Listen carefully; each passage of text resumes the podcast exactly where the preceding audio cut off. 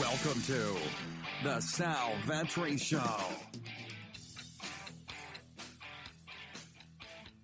Ladies and gentlemen, boys and girls, welcome back to the podcast and the YouTube channel. Today we have just a two game slate on February 13th, Thursday, today, because then it's All Star break weekend, uh, more extended of a weekend, right? We get all the way Friday into middle to end of next week five, six, seven days off of the NBA if you consider this one a day off. Um, I'm pretty excited for it, to be honest with you. I uh, get a nice little week off of that, get to focus on XFL, get to focus on some more business things that I've been doing in the background and maybe not having as much time as I would like to in the mornings uh, when I'm usually most productive. So I'm excited about this past next little uh, mini vacation, if you will. We'll be working the same hours, but uh, focusing on some different things will be nice and refreshing. With that said, if you're new here, I do cover daily fantasy sports in a bunch of different areas. And the fact that NBA is over, I know it happens. I know the last couple of years covering this, people start shuffling, looking in the NHL streets. But you know what? You got the XFL this year, and I've got content. Content out earlier this week, content out on Patreon already this week, and over the next 24 to 48 hours, there will be another YouTube video.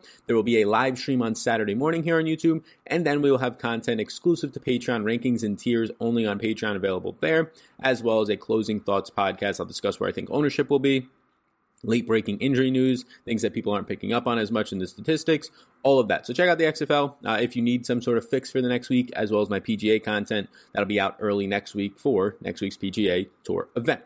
With that said, if you hit the subscribe button, it does help me out a ton. Check out all that Patreon exclusive content that I mentioned for XFL, as well as today's projections for just this two game slate, which projections matter every single day. But on a two game slate, ownership and fading it is going to be even more impactful. And then obviously finding that 20 point score in the 3K range, which there's some viable ones today.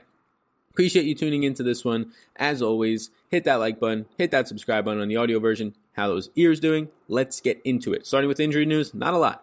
Jaylen Brown is going to be probable today with a calf. It's not going to impact much. Obviously, it'll impact the Gordon Haywards, the Kembas, the Marcus Smarts, and all of those players if he was to be out. But now that he's probable, you don't really have to change any of their rates or production. Patrick Beverley is going to miss, I believe, now his third or fourth straight game with a groin injury. Lou Williams will continue to benefit, draw a start. Terance Mann will continue to play low to high single digits in minutes. I have him at eight today. And Ronnie McGruder should also pick up around that much run as well. So main benefactor there is indeed Lou Williams. In New Orleans, Kenrich Williams will continue to miss with a back injury. His back injury is pretty bad for him. It doesn't impact it that he's out. He's been out now for the better part of two to three months. But Brandon Ingram being questionable is impactful. I currently have him projected out, and he would be the major news today unless we got any late breaking news. But I have him currently projected out. Like you saw yesterday, a lot of players, DeAndre Ayton, um, players with lower body injuries, they just ended up putting calf uh, or cat out as well with a lower body injury.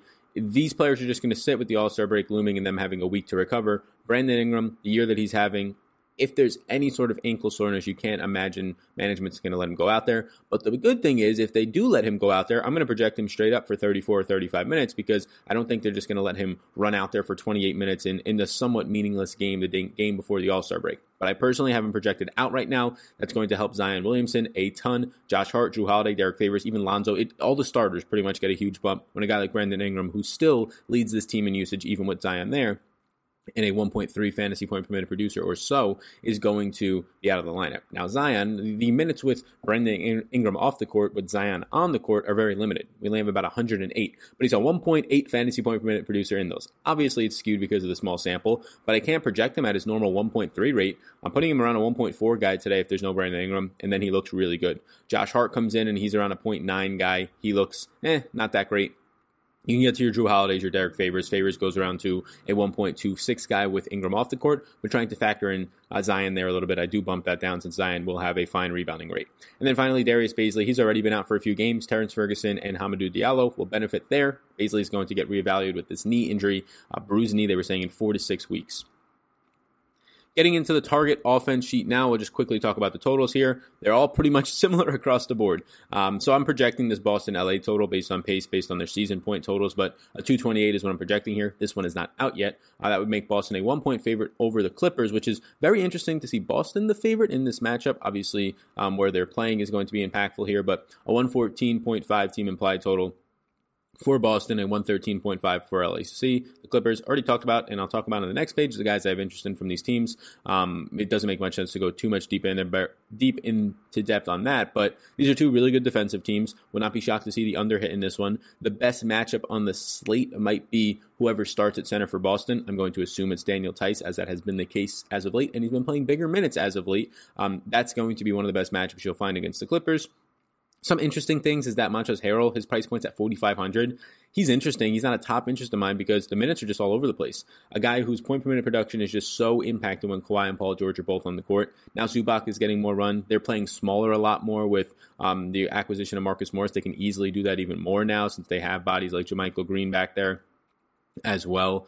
Um, obviously, Kawhi and Paul George playing at the three and the four. So Harrell's been playing 18 minutes some games, 22, 24. He hasn't gotten that big run. If I put him at 24 today, he looks like a fine option and somebody that I'll have interest in, but it is a little bit sketchy. New Orleans and OKC. New Orleans are two point favorites here. A 113.5 team implied total for New Orleans, a 111.5 team implied total for OKC, with a 225 game total. It's the faster pace spot barely. Both these games are going to be above the league average. New Orleans just flies, so it's a huge pace up spot for OKC. Let me put it this way. The entire OKC starting five today is probably going to be underpriced, and I will most likely have interest in four out of five of them, depending who they end up putting in there. If it's Terrence Ferguson, I won't have interest there. If it's Dort, I won't have interest there. But OKC looks fantastic today. Not only do you have fantastic matchups across the board defensively um, for their matchups, you get a huge pace up spot. I have them projected to get about four extra possessions in this game. That's big. And yes, they're the lowest total at 111.5, but not by much. You're getting players that are appropriately or wildly underpriced in Chris Paul, SGA, Dennis Schroeder, Daniel uh, Danilo Gallinari is currently my number one ranked player on the slate. Steven Adams is up there as well. You've had Adams down for the better part of two weeks playing his normal minutes into the 28 to 30 minute range. They've come back up. So the entire OKC team is appealing. If you told me to pick one team that's appealing, it would be OKC. The matchup looks fantastic. Let's get into these early interests. So the fact that there's only two games, I'm not going to give you a 20 early interest because then that's pretty much my player pool. I currently have early in the morning 26 players in my player pool. That's projecting Brandon Ingram out. That will change throughout the day depending on if I change any rates and obviously any injury news. You can get those projections. I'll link them up right now down below. Um, and I'll, I'll, pretty much just filter this right now. I was filtering it as I was going through it. But I think I, yeah, I think I have 26 players in that player pool. But I'll be sure to touch on the ones that I like a lot from this list. These are some of the ones that I like the most. Zion, if I project Brandon Ingram out, looks like one of the better players in the slate. I'll project him for around 30, 31 minutes. Would not be shocked if he just sat today, though, just because it's the day before the All Star game and he has been dealing with some nagging injuries for the last week or so. But Zion at 7,800, he'll project out for 40 plus fantasy points um, currently.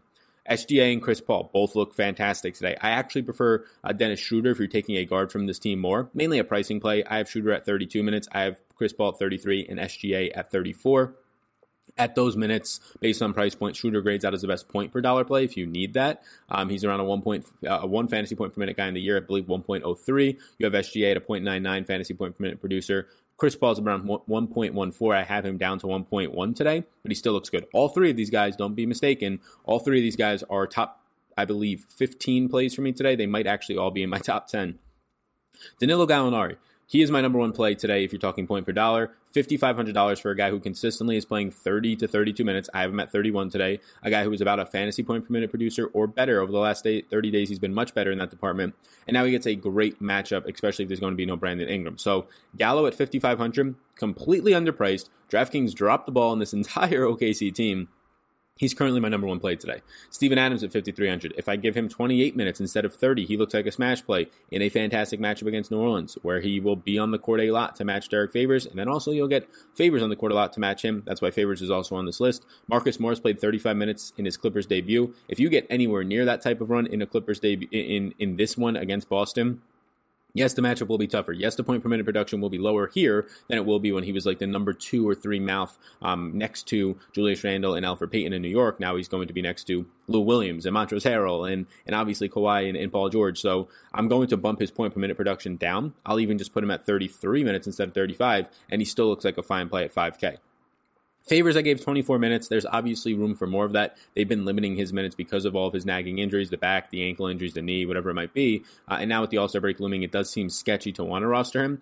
But at 4,900 in 24 minutes, if they're going to match him with Steven Adams, say for most of those minutes that Adams plays today, 28, 26, I do like Favors. Daniel Theis, I have starting and playing 28 minutes today. If he only plays 26, I still have interest versus the Clippers. The best matchup offensively uh, for the, against the Clippers. They are great on defense, but their one weakness is defending centers and that is where the Lakers think they have an advantage with the Anthony Davises of the world and and uh, McGee's and Dwight Howards. But um, that's where I'm at right now in this slate. Uh, Jaylen Brown, I should mention, is only six thousand dollars a fantasy point per minute producer. Boston is completely healthy in a difficult matchup. Brown would be the guy I like getting to the most. I think I, I also have though Kemba and Tatum. They're also in player pools of mine. Brown's the guy I like the most based on price.